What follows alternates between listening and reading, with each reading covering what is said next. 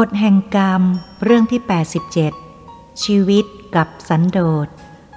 หลังจากได้ตรากตรำงานหนักอย่างเคร่งเครียดระยะหนึ่ง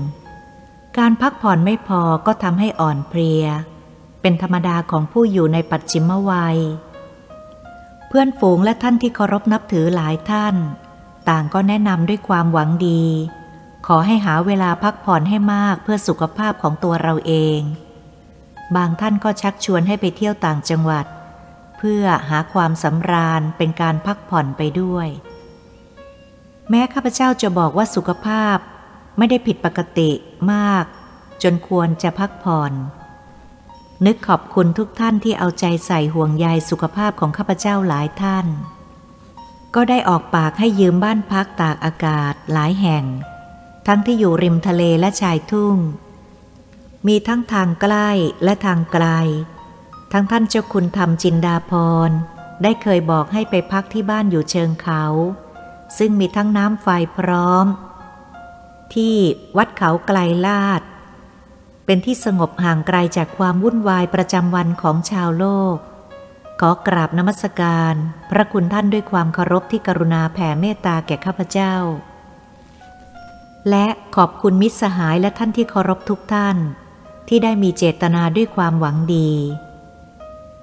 ต่อมาข้าพเจ้าก็เลือกยืมบ้านพักของนายแพทย์เพื่อนผู้ใจดีแห่งหนึ่ง เป็นบ้านพักริมชายทุ่ง และริมน้ำที่เหมาะสมกับการพักผ่อน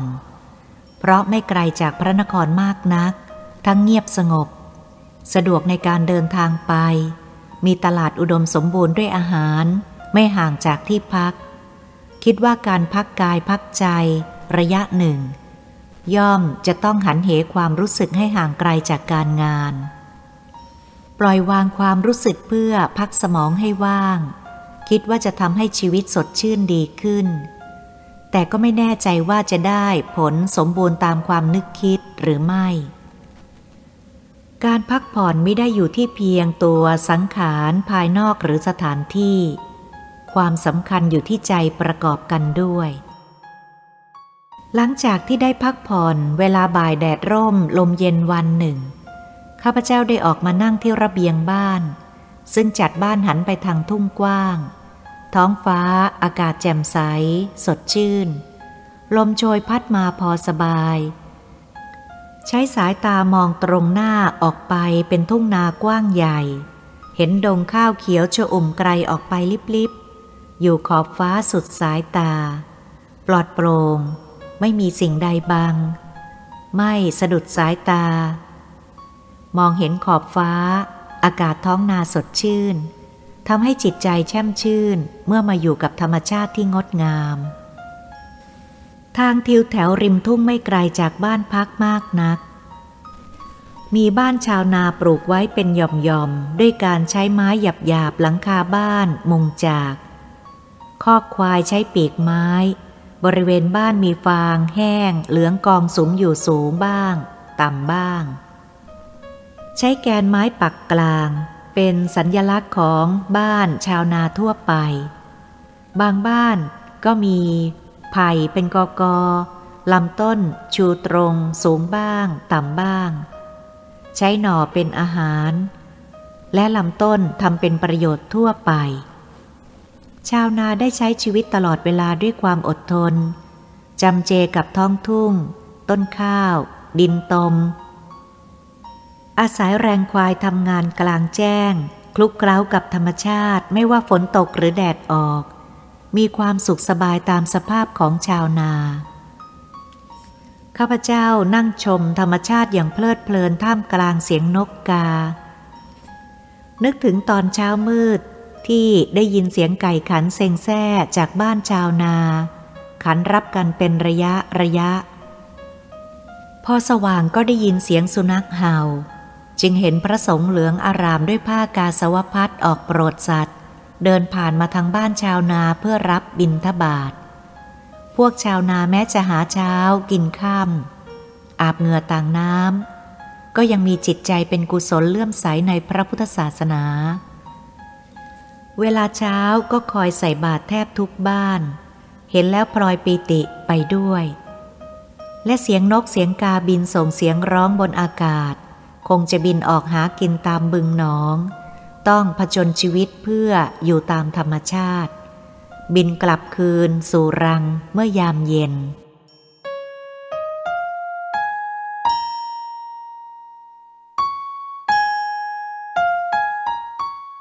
ข้าพเจ้านั่งมองอย่างเพลิดเพลิน บางครั้งตาเหม่อมองดูท้องทุ่งท้องฟ้าอย่างไม่มีความหมาย เพราะจิตใจนึกถึงพระธรรมคำสอนขององค์พระสัมมาสัมพุทธเจ้า แล้วพิจารณาดูว่า ชีวิตไม่ว่ามนุษย์หรือสัตว์ที่ต้องผจญต่อสู้เพื่อความเป็นอยู่ ต้องมีความขยันขันแข็งและอดทนเพื่อหาเลี้ยงชีวิต ต้องต่อสู้กับอุปสรรคและดินฟ้าอากาศที่เปลี่ยนแปลงตามธรรมชาติ คอยแก้ไขภัยอันตรายรอบด้าน ที่จะเกิดขึ้นกับตัวเอง เพื่อให้มีชีวิตรอดอยู่ต่อไป เกิดเป็นสัตว์เป็นนกเป็นกาดูอาพับ เช้าตรู่ก็บินออกจากรังไปหากินตามชายป่าชายน้ำตามทุ่งหญ้าตามห้วยหนองคลองบึง และตามชายทะเล แล้วแต่ที่ใดจะอุดมสมบูรณ์ด้วยอาหาร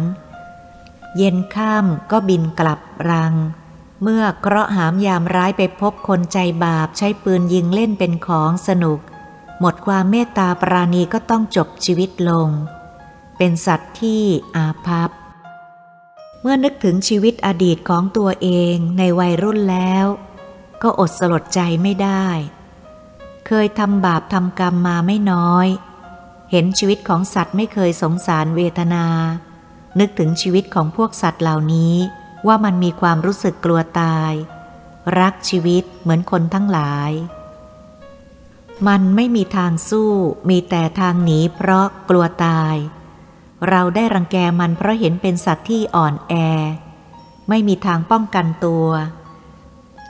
การได้ทำลายชีวิตของมันได้มากก็พอใจ บัดนี้มีอายุแล้วก็นึกชังตัวเอง เพราะตัวเองก็มีส่วนเคยช่วยทำลายตัวมันให้น้อยลงทุกวันจวนจะสูญพันธุ์แม้แต่นกกระจอกและพวกกาตามบ้านก็ไม่ค่อยจะได้เห็น ไม่เคยนึกถึงบาปบุญคุณโทษ มีแต่ความสนุกสนานในวัยรุ่น แต่มาเศร้าใจที่ได้นึกถึงคิดรู้สึกผิดชอบชั่วดี ในปัจจุบันอดถามตัวเองไม่ได้ว่าทำไมคนเราจะต้องเอาชีวิตสัตว์มาเป็นเกมกีฬา เพื่อความสนุกสนาน ไม่ว่ามนุษย์หรือสัตว์ต่างก็กลัวความตายด้วยกัน นั่งคิดแล้วเศร้าสลดใจในชีวิตเก่าๆ อดีตที่ผ่านมา เมื่อได้สติก็กลับมาเป็นตัวของตัวเองในปัจจุบัน เวลาได้ผ่านไป มองดู ขอบฟ้ารอบด้าน อากาศมืดมัวเป็นเวลากำลังเข้าใต้เข้าไฟ ความมืดกำลังมาปกคลุมทั่วไป หลังจากพระอาทิตย์ลับขอบฟ้าไปแล้ว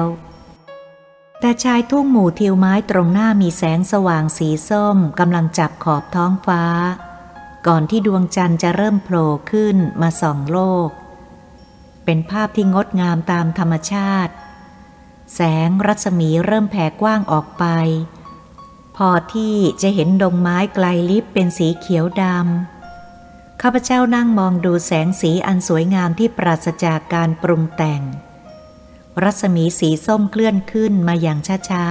ๆ แสงนวลผ่องของดวงจันทร์นั้นสดใสงดงาม หาดูได้ยากเมื่อยามอยู่ในกลางพระมหานคร ที่แวดล้อมด้วยตึกกรามสูงใหญ่ปิดบังซ้ายตารอบด้าน ข้าพเจ้ามองดูด้วยใจสบาย เมื่อดวงจันทร์ขึ้นพ้นขอบฟ้าจนลอยเด่นขึ้นเต็มดวง มันเป็นทัศนียภาพที่สดสวย ทั้งแสงสีและดวงจันทร์งดงามมาก คืนนั้นดวงจันทร์ใหญ่โต สีเหลืองแดง สี ส้ม ปน งามมาก ขณะที่กำลังเคลื่อนโครจรมาตามการเวลาโผล่ขึ้นมาจากขอบฟ้าโตกว่าธรรมดาหลายเท่า ถ้าจะพูดตามเสียงของชาวบ้านว่า คืนนี้ดวงจันทร์เท่ากระด้ง แต่เมื่อค่อยๆสูงขึ้น ดวงจันทร์ก็ค่อยๆ เล็กลง เมื่อสูง พอดวงจันทร์ก็เล็กลงเข้าสู่เท่าเวลาปกติธรรมดาทั่วไป ข้าพเจ้ามองดูนาฬิกา เมื่อจันทร์เต็มดวง พอพ้นขอบฟ้าเป็นเวลา 18นาฬิกา14นาที คืนนั้นข้าพเจ้าจำได้ดีว่าเป็นวันเสาร์ที่ 29 ตุลาคม 2509 เป็นคืนวันเพ็ญเดือน 11 ขึ้น 15 ค่ำ จันเต็มดวงแจ่มใส ปราศจากเมฆหมอก ดวงจันทร์กระจ่างแสงสว่างกระจ่างทั่วท้องฟ้า ข้าพเจ้าเหม่อมองดวงจันทร์บนท้องฟ้า และแสงสว่างตามธรรมชาติส่องทั่วพื้นโลก ทำให้อารมณ์สดชื่นและคิดว่า คืนนี้ทั่วพื้นโลกเฉพาะในภาคเอเชีย คงจะเห็นดวงจันทร์แจ่มกระจ่างทั่วถึงกันทุกบ้านเรือน ด้วยจิตใจอันผ่องใส หากผู้นั้นมีจิตใจปกติ ไม่ตกอยู่ในอารมณ์เศร้า และตกอยู่ในความทุกข์ หรือผู้มีจิตใจเหี้ยมโหดดุร้าย จันดวงนี้เคยเห็นมาตั้งแต่เล็กๆ เป็นเด็กตลอดมา ยามเดือนหงายผู้ใหญ่มักเล่านิทาน ยายกับตาตำข้าวอยู่บนดวงจันทร์ให้ฟัง แล้วก็ร้องจันเจ้าขาขอข้าวขอแกง ส่วนหนุ่มสาวอยู่ในวัยรักก็เปรียบกระต่ายไม้จะขึ้นชมจันทร์ เป็นความรักที่ดูดดื่มหวานชื่นซาบซึ้ง ยามนั่งเคียงคู่อยู่ใต้แสงจันทร์ เกิดนิยายรักที่สดชื่นและเกิดเพลงอมตะหลายเพลง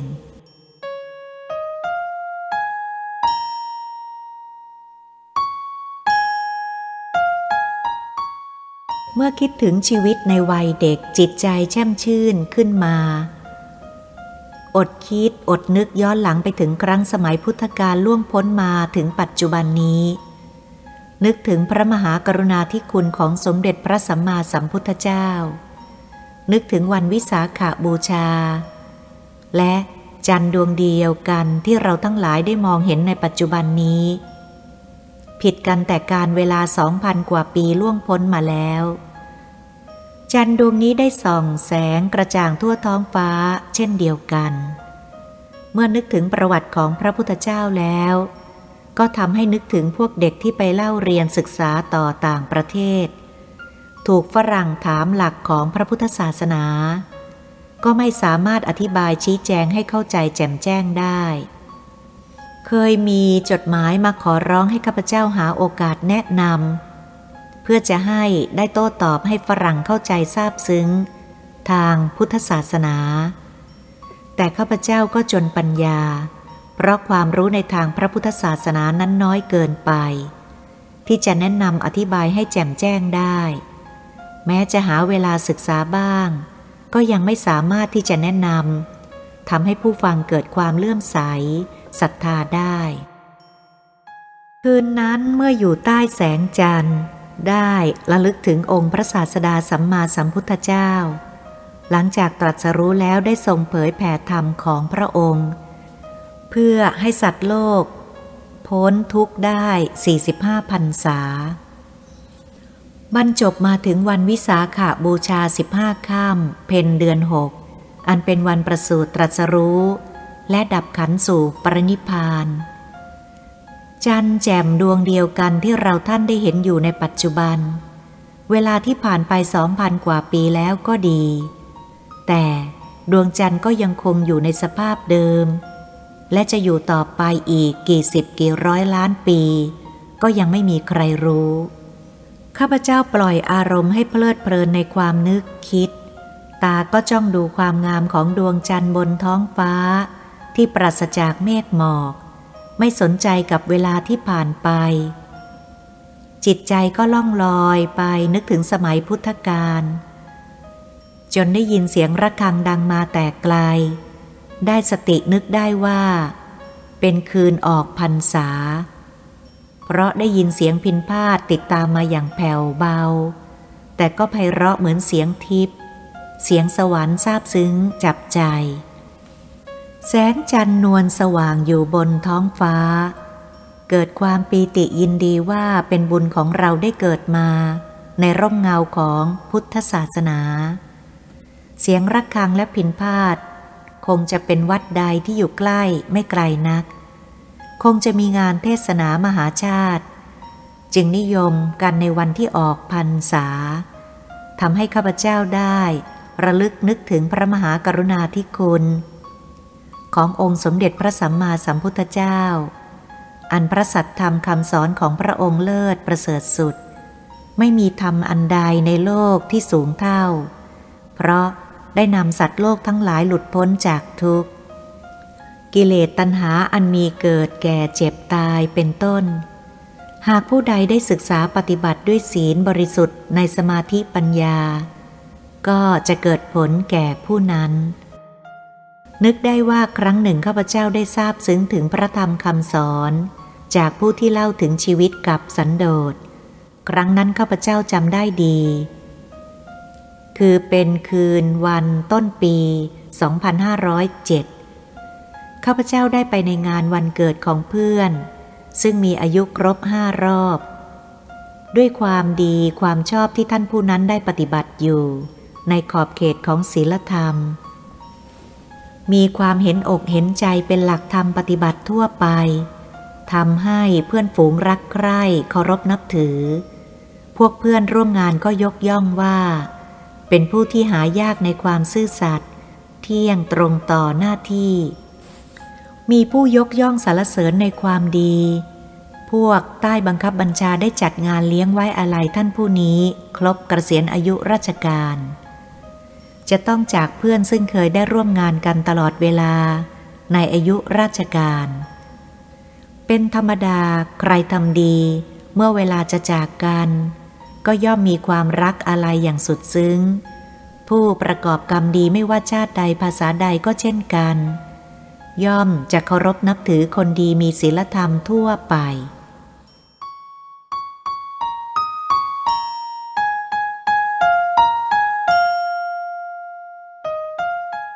คืนนั้นข้าพเจ้ายังจำได้ว่า เป็นงานเลี้ยงอาหารเย็น ที่โต๊ะอาหารมีผู้นั่งเท่าจำนวนที่จัดไว้แปดที่ รวมทั้งข้าพเจ้าด้วย ในจำนวนนั้นสามท่านเป็นผู้ที่ข้าพเจ้าไม่เคยรู้จักคุ้นเคยมาก่อน อายุพอได้รับราชการได้อีกนาน นอกนั้นก็เป็นเพื่อนสนิท และผู้ที่คุ้นเคยกันมาก่อน พื่อนอาวุโสได้กรุณาแนะนำให้เรารู้จักกัน จึงได้รู้ว่าท่านทั้งสามเป็นข้าราชการ แต่อยู่ต่างกลมกองกัน เพื่อนยังได้แนะนำว่าท่านทั้งสามนั้นต่างก็ปฏิบัติอยู่ในความสันโดษ เป็นหลักคลองเรือนทำให้ข้าพเจ้าเกิดความสนใจ เพราะมีความตั้งใจจะศึกษาหาความรู้ ในชีวิตกับความสันโดษมานานแล้ว จึงได้ถือโอกาสถามถึงหลักการปฏิบัติ ขอให้ช่วยอธิบายเพื่อจะเกิดประโยชน์กับผู้อื่นต่อไป สนทนากันไม่นานเราก็มีความรู้สึกสนิทสนมกันอย่างรวดเร็ว เห็นจะเป็นเพราะเรามีความมุ่งหมายเดียวกัน คือต้องการจะปฏิบัติทำให้เกิดประโยชน์ แล้วท่านผู้ซึ่งอาวุโสหนึ่งในสามท่านได้พูดขึ้นว่า จะให้ผมอธิบายก็อธิบายไม่ถูก หากสนใจผมก็ยินดีเอาเรื่องที่ผ่านมาแล้ว เล่าให้ฟัง ผมก็ไม่แน่ใจว่าผิดหรือถูก อยากจะเล่าถึงเริ่มต้นเหตุที่ผมได้ความรู้เรื่องสันโดษมาได้อย่างไร เดิมเมื่อครั้งที่ผมรับราชการใหม่ ๆ ผมเคยเห็นเพื่อนข้าราชการในระดับเดียวกับผมบ่นว่า เงินทองไม่พอใช้ หนี้สินมาก ผมมานึกดู ถ้าเพื่อนไม่พอใช้แล้วผมจะอยู่ในสภาพเดียวกัน ทั้งผมก็มีรายได้น้อยกว่า เพราะผมเพิ่งเข้าใหม่ เราต่างก็อยู่ในวัยสนุกสนาน ทั้งมีภาระจะต้องรับผิดชอบทางบ้าน เวลานั้น ผมยังมีหลวงพ่อบวชเป็นพระภิกษุจำพรรษาอยู่ที่วัดไม่ห่างไกลจากบ้านนัก ผมเคารพบูชาท่านอย่างเทิดทูนอยู่เหนือสิ่งใด ทั้งท่านก็เป็นที่น่าเคารพมาก ผมได้ถวายปัจจัยเป็นประจำ แม้ท่านจะบอกว่าไม่จำเป็น เพราะท่านเป็นสงฆ์ไม่เหมือนคารวาสแต่ผมก็ถือว่าเป็นบุตรก็ต้องสนองพระคุณ เพราะท่านเป็นพระสงฆ์และเป็นบิดาบังเกิดกล้าวของผมผู้เดียว ฉะนั้นเมื่อถึงวันหยุด ผมก็ได้ใช้เวลาว่างไปปฏิบัติรับใช้ท่านอยู่ที่กุฏิส่วนมาก วันหนึ่ง หลังจากที่ผมเข้ารับราชการไม่นานนัก หลวงพ่อท่านได้ถามขึ้นว่า เป็นอย่างไรบ้าง การงานที่เจ้าทำปฏิบัติได้เรียบร้อยดีหรือ ผมได้เรียนท่านว่า การงานไม่เกินความสามารถที่ผมจะทำได้ ท่านนิ่งฟังแล้วถามต่อไปว่า แล้วเพื่อนร่วมงานรู้สึกการสังคมเป็นอย่างไรบ้าง ในวงการงานแทบทุกแห่ง มักจะมีคนคอยอิจฉาแก่งแย่งแข่งดีกัน ฉะนั้นเราต้องมีความอดทนทำใจให้หนักแน่น มีจิตเที่ยงธรรม เราครบเพื่อนควรพิจารณาดูด้วยสติปัญญา ความประพฤตินิสัยใจคอเป็นอย่างไร ถ้าเขาเป็นคนดีมีความประพฤติดี มีศีลธรรม ก็พอจะคบกันได้สนิทได้ ไม่เกิดโทษมีแต่คุณ หากได้พบคนที่เห็นแก่ตัวทำการทุจริตประพฤติชั่ว เราก็ควรรู้จักผ่อนสั้นผ่อนยาว อย่าคบให้สนิท พยายามห่างไกล เพราะจะเกิดโทษไม่เกิดคุณ จงจำคำหลวงพ่อไว้ ผมจึงบอกว่า ครับหลวงพ่อ ผมจะคอยระวังปฏิบัติตามคำของหลวงพ่อ ผมมีเพื่อนที่ทำงานอยู่ด้วย บางคนเขาก็ชอบชวนผมไปโน่นไปนี่ ผมเกรงใจก็ไปกับเขาอย่างเสียไม่ได้ เขาเที่ยวกินอาหารดื่มเหล้า เที่ยวหาความสนุกอย่างสนุกสนาน ไม่นึกถึงรายได้ เขาใช้จ่ายเงินทองอย่างไม่เสียดาย คิดว่าหากผมไปเที่ยวหัวหกก้นขิดอย่างเขา ผมก็จะติดนิสัยใช้เงินเติบไปด้วย ผมก็กลุ้มใจเหมือนกัน ถ้าผมต้องเลี้ยงเหล้าอาหารเขาตอบแทน ผมก็ไม่แน่ใจว่าจะมีเงินเดือนพอใช้หรือไม่ เพราะผมมีเงินเดือนน้อยกว่าเขาลุงพ่อท่านนิ่งฟังอยู่ครู่หนึ่งแล้วก็พูดว่า เจ้ากำลังจะเป็นผู้ใหญ่ขึ้นทุกวัน การเล่าเรียนศึกษาก็ควรจะรู้พอที่จะรับใช้ ราชการของชาติ นับวันจะใหญ่โตขึ้น แต่หลักการปฏิบัติในการครองเรือนให้อยู่ในระเบียบที่ดีงามยังอ่อนมาก เพราะทุกวันนี้ความเจริญในทางวัตถุ มีสิ่งบำรุงบำเรอ ความสุขความสบายมากมาย มีทั้งซื้อเงินสดเงินผ่อนทำให้คนหลงไหลใฝ่ฝันลืมตัว ไม่ได้นึกถึงรายได้รายรับรายจ่าย ชักหน้าไม่ถึงหลัง ไม่คิดว่าความทุกข์ยากลำบากใจจะติดตามมาภายหลัง เมื่อรายจ่ายเกินรายได้มัวเมาแต่สิ่งยั่วยวน อยากได้โน่นอยากได้นี่ สถานที่เริงรม มีทางทำให้เสียคนนั้นมากมาย ทั้งผู้หญิงผู้ชาย รู้จักกันง่ายกว่าสมัยก่อน ถ้าเราไม่มีหลักธรรมไว้ยับยัง้ง ก็จะปล่อยอารมณ์ให้เลยเกินขอบเขต หลงไหลในทางชั่วได้ง่ายๆ ยังไม่รู้ตัว ในยุคนี้เสียคนกันง่าย ไม่ว่าหญิงหรือชาย เห็นคนอื่นเขามีอะไรก็อยากได้อยากมีบ้าง ไม่รู้ว่าจำเป็นหรือไม่จำเป็น เงินไม่มีก็กู้ยืม นานวันเมื่อหาเงินใช้หนี้ทางสุจริตไม่ทัน ก็คิดทุจริต ก็กลายเป็นคนชั่วเพราะความอยากทำลายอนาคตชีวิตเกิดมาทั้งชาติ ความอยากเกินฐานะและรายได้ของตัวทำลายคนมามากแล้ว หลวงพ่อเพียงแต่ตักเตือนไม่ได้สอน เจ้าจงเอาหลักธรรมเตือนใจตัวไว้อย่าลืมตัว มันจะสายเกินไป แก้ไม่ไหวผมได้รับปากกับท่านว่า ครับหลวงพ่อ ผมจะจำคำของหลวงพ่อไว้เป็นแนวทางปฏิบัติ หลวงพ่อยิ้มอย่างพอใจ แล้วก็เทศอบรมต่อไปว่า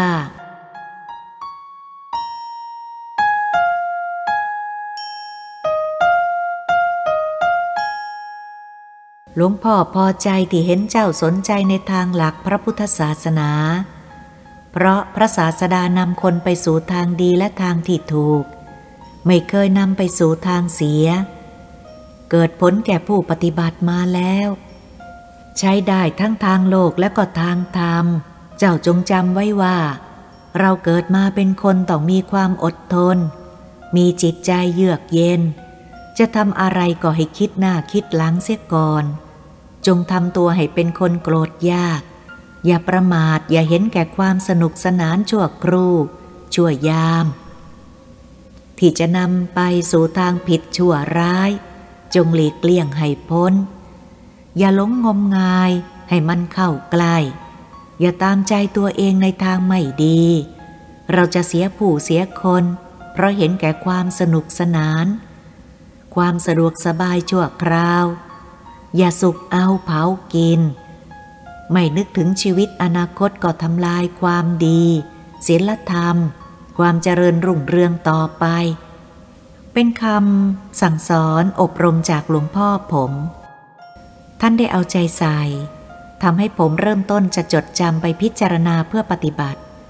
แล้วก็ได้ใช้เวลาว่างไปปฏิบัติท่านอยู่เสมอเป็นประจำ ภายหลังจากนั้น ครั้งหนึ่งยังจำได้ดี เมื่อผมไปหาท่านที่กุฏิก็ได้ถูกท่านถามอย่างเอาใจใส่ว่า หลวงพ่ออยากจะถามซ้ำๆเจ้าสักหน่อย เพื่อทดสอบให้แน่ใจว่า การงานและสังคมกับเพื่อนฝูงมีอะไรหนักใจเจ้าบ้าง ผมเรียนกับท่านว่า การงานผมได้ปฏิบัติตรงไปตรงมา เพราะถือความสัตย์สุจริตบริสุทธิ์เป็นทุนเดิม ฉะนั้นการงานไม่มีอะไรหนักใจ ส่วนเพื่อนฝูงที่ชักชวนไปกินไปดื่มไปเที่ยว หาความสำราญในทางเสีย ผมก็ได้พยายามหลีกไม่คบหาใกล้ชิด แล้วก็คอยบอกปัดว่าผมมีธุระจะต้องมาปฏิบัติหลวงพ่อ เมื่อชวนหลายครั้งเขาก็เบื่อไปเอง จึงไม่มีอะไรที่ต้องหนักใจอีก หลวงพ่อท่านยิ้มอย่างพอใจ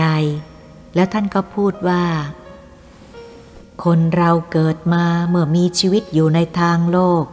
เป็นคารวาสเมื่อรู้เห็นสิ่งใดชั่วก็คอยหนี สิ่งใดดีเข้าหา เป็นการทำถูกแล้ว หลวงพ่อจะเตือนเอาไว้ว่า จะทำอะไรก็ให้อยู่ในขอบเขต อย่าให้เกินฐานะ เราเดินสายกลางอย่าฟุ้งเฟ้อเกินรายได้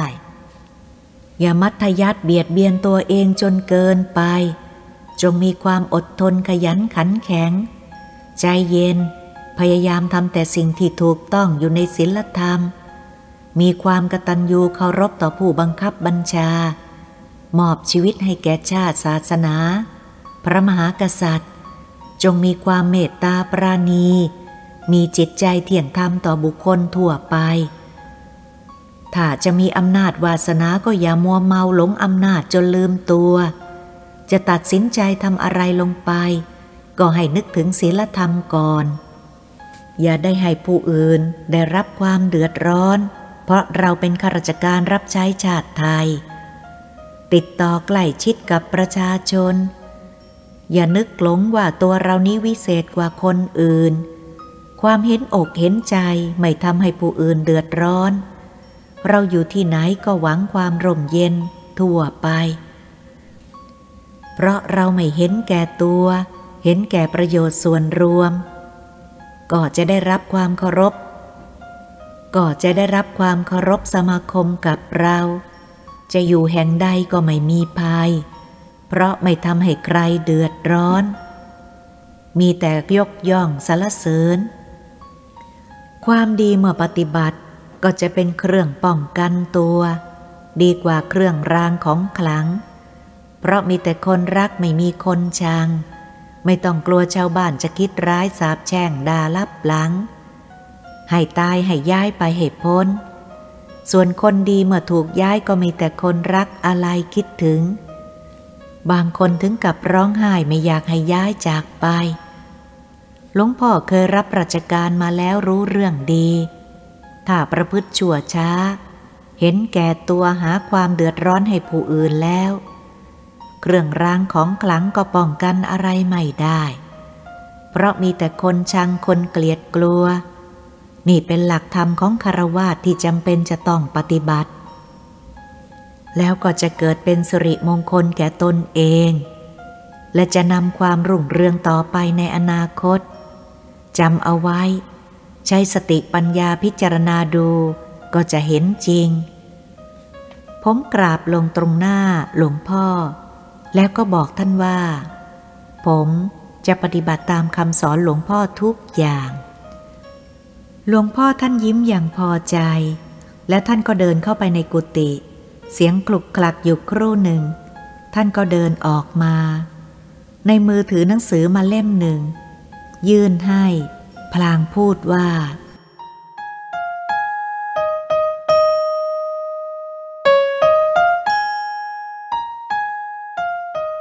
เจ้าเอาไปอ่านดู ใช้สติปัญญาศึกษาหาความรู้จากหนังสือเล่มนี้ แล้วปฏิบัติตาม เจ้าจะเป็นคนดีของชาติ ผมยื่นมือไปรับหนังสือจากท่านแล้ว กราบลงตรงหน้าแล้วก็นึกในใจว่า หลวงพ่อท่านเป็นปิดาบังเกิดเกล้าของผม แม้ท่านจะเป็นสงฆ์แล้ว ท่านก็ยังห่วงใยเหมือนบิดาที่ดีทั้งหลาย ได้พยายามอบรมสั่งสอนในหลักธรรมของพุทธศาสนา เพื่อจะยับยั้งจิตใจไม่ให้ประมาท หลงผิดเป็นชอบ เมื่อท่านผู้นั้นเล่ามาแค่นี้ก็หยุด ใครจะตัดสินใจว่าควรจะหยุดหรือควรจะเล่าต่อไปทำให้ข้าพเจ้ามองดูสีหน้าก็นึกรู้ว่า ท่านผู้เล่ากลัวผู้ฟังจะตำหนิ ที่พูดยกย่องคุณความดีของบิดาผู้บังเกิดกล้าวซึ่งเป็นสงฆ์และประวัติความดีของตนเอง ก็คงจะกระดากอายเป็นธรรมดาของผู้ไม่ต้องการ ผู้ยกย่อง ข้าพเจ้ากำลังสนใจจึงพูดให้กำลังใจว่า ผมคิดว่า คุณคงไม่อยากเล่าให้ผู้แปลกหน้าฟังมาก่อน โปรดเล่ามาเถอะครับ อย่ากระดากอายผมเลย เมื่อเราทำความดีย่อมเป็นตัวอย่างที่จะเกิดประโยชน์แก่ผู้อื่น หรืออนุชนรุ่นหลังๆต่อไป เวลานี้ผู้สร้างกรรมดี โดยมากท่านไม่ยอมเล่า ไม่โอ้อวด จึงทำให้ความดีไม่แพร่หลาย กว้างขวางออกไป ผมอยากทราบว่า ที่หลวงพ่อท่านส่งให้คุณนั้นเป็นหนังสืออะไร ท่านผู้นั้นนิ่งอยู่ครู่หนึ่งอย่างตัดสินใจไม่ถูก แล้วที่สุดก็พูดขึ้นว่า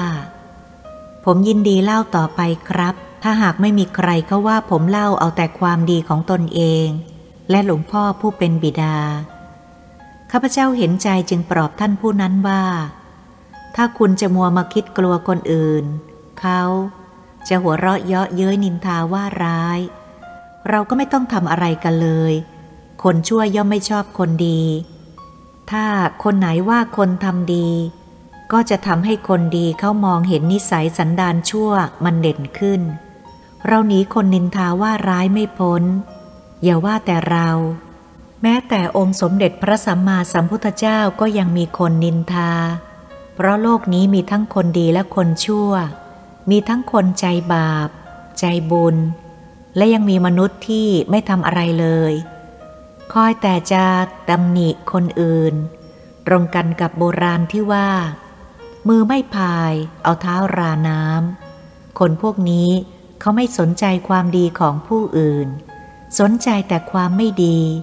เราต้องกล้าเผชิญต่อความจริง หากเป็นประโยชน์แก่ส่วนรวม ผู้ที่มีสติปกติ จิตใจเป็นธรรมก็จะยกย่องสรรเสริญ ส่วนฝ่ายอธรรมนั้นย่อมจะตรงกันข้ามกับฝ่ายธรรม เราอย่าไปสนใจอะไรเลย บางทีจะทำให้อีกฝ่าย ก็จะเป็นบุญกุศลที่ทำให้คนชั่วเป็นคนดีทำคนดีให้ดียิ่งขึ้น เมื่อท่านผู้นั้นได้ยินข้าพเจ้าพูดทำให้เกิดกำลังใจจึงพูดต่อไปว่า ถ้าหากเรื่องที่ผมจะเป็นประโยชน์ต่อส่วนรวมเช่นนั้น ผม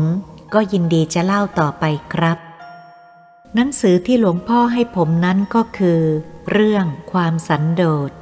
เรียบเรียงโดยพระพิสุชั้นผู้ใหญ่ที่ทรงความรู้ในทางพระศาสนา นับแต่วันนั้นมาผมก็ใช้เวลาว่างอ่านและจดจำพิจารณาตีความหมายข้อความ สันโดษ ให้เข้าใจ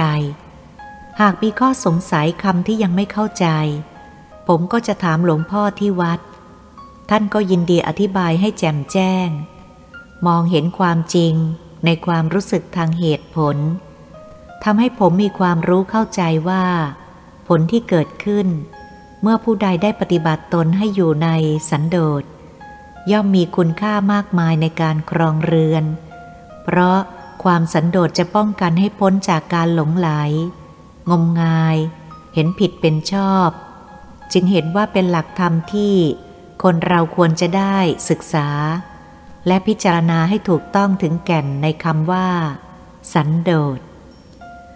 คนที่มีความสันโดษนั้นย่อมเป็นคนที่ไม่มักง่าย เป็นคนมีสติตื่นตัวอยู่เสมอ ปรับปรุงจิตใจความรู้สึกเข้าได้ทุกอย่าง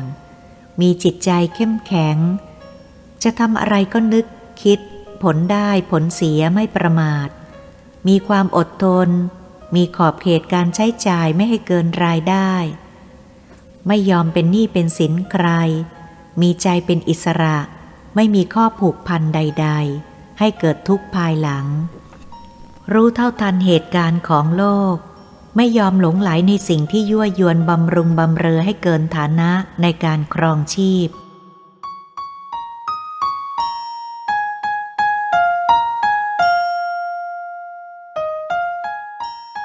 ฉะนั้น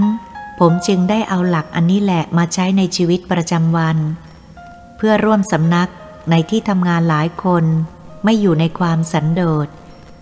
การใช้จ่ายไม่คำนึงถึงรายได้ เวลากินอาหารก็ไปกินตามเหลา ที่มีชื่อเสียงแทบทุกอาทิตย์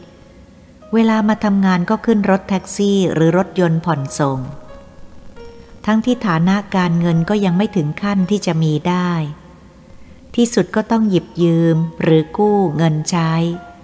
ต้องมีหนี้สินติดตัว ไม่เป็นอิสระทางใจ บางครั้ง เพื่อนพวกนี้ก็ได้ชวนผมไปเที่ยวหาความสนุกสนานหย่อนใจ ในการดื่มกิน ผมก็ขอตัว ผมอ้างว่าหลวงพ่อท่านมีอายุมากแล้ว ผมอยากใช้เวลาว่างอยู่ใกล้ ๆ ท่านให้มากที่สุด เพื่อปฏิบัติท่านเป็นความพอใจของผม ดีกว่าผมจะใช้เวลาไปหาความสำราญที่อื่น พวกเพื่อนก็หาว่าผมเป็นคนเก่าแก่มาไม่ทันสมัย ถอยหลังเข้าครองทำอย่างนี้บ้านเมืองไม่เจริญ แต่ผมก็ไม่เดือดร้อนอะไร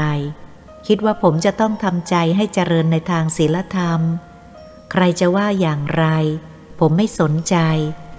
การหาความสนุกตามอารมณ์ให้ร่างกาย แต่ต้องร้อนใจเพราะหนี้สินดอกเบี้ย ต้องเพิ่มพูนขึ้นทุกวัน จะมีความสุขได้อย่างไร ผมไปเล่าให้หลวงพ่อฟังท่านก็หัวเราะแล้วพูดว่า เจ้าทำถูกแล้ว เขาขึ้นเล้ากินอาหารราคาแพง เจ้าก็ควรประหยัดกินอาหารราคาถูกไปก่อน กินข้าวราดแกงหรือว่าขนมจีนหรือก๋วยเตี๋ยว มันก็อิ่มเหมือนกัน ได้ประโยชน์แก่ร่างกายทุกคนไป อาหารราคาถูกได้ประโยชน์มากกว่าอาหารราคาแพงก็มีถมไป ฉะนั้นการไม่ลุ่มหลงเพลิดเพลินฟุ้งเฟ้อทำตัวไม่ประมาท โบราณว่าเห็นช้างขี่อย่าขี่ตามช้าง อย่าใช้เงินไปในทางที่ไม่เป็นประโยชน์ สมค่าของเงินที่เสียไป ซ้ำได้รับโทษทางร่างกาย อดนอน ผู้ถือสันโดษนั้นย่อมจะใช้ทรัพย์สินที่หามาได้โดยจำกัด แต่ให้เกิดประโยชน์มากที่สุด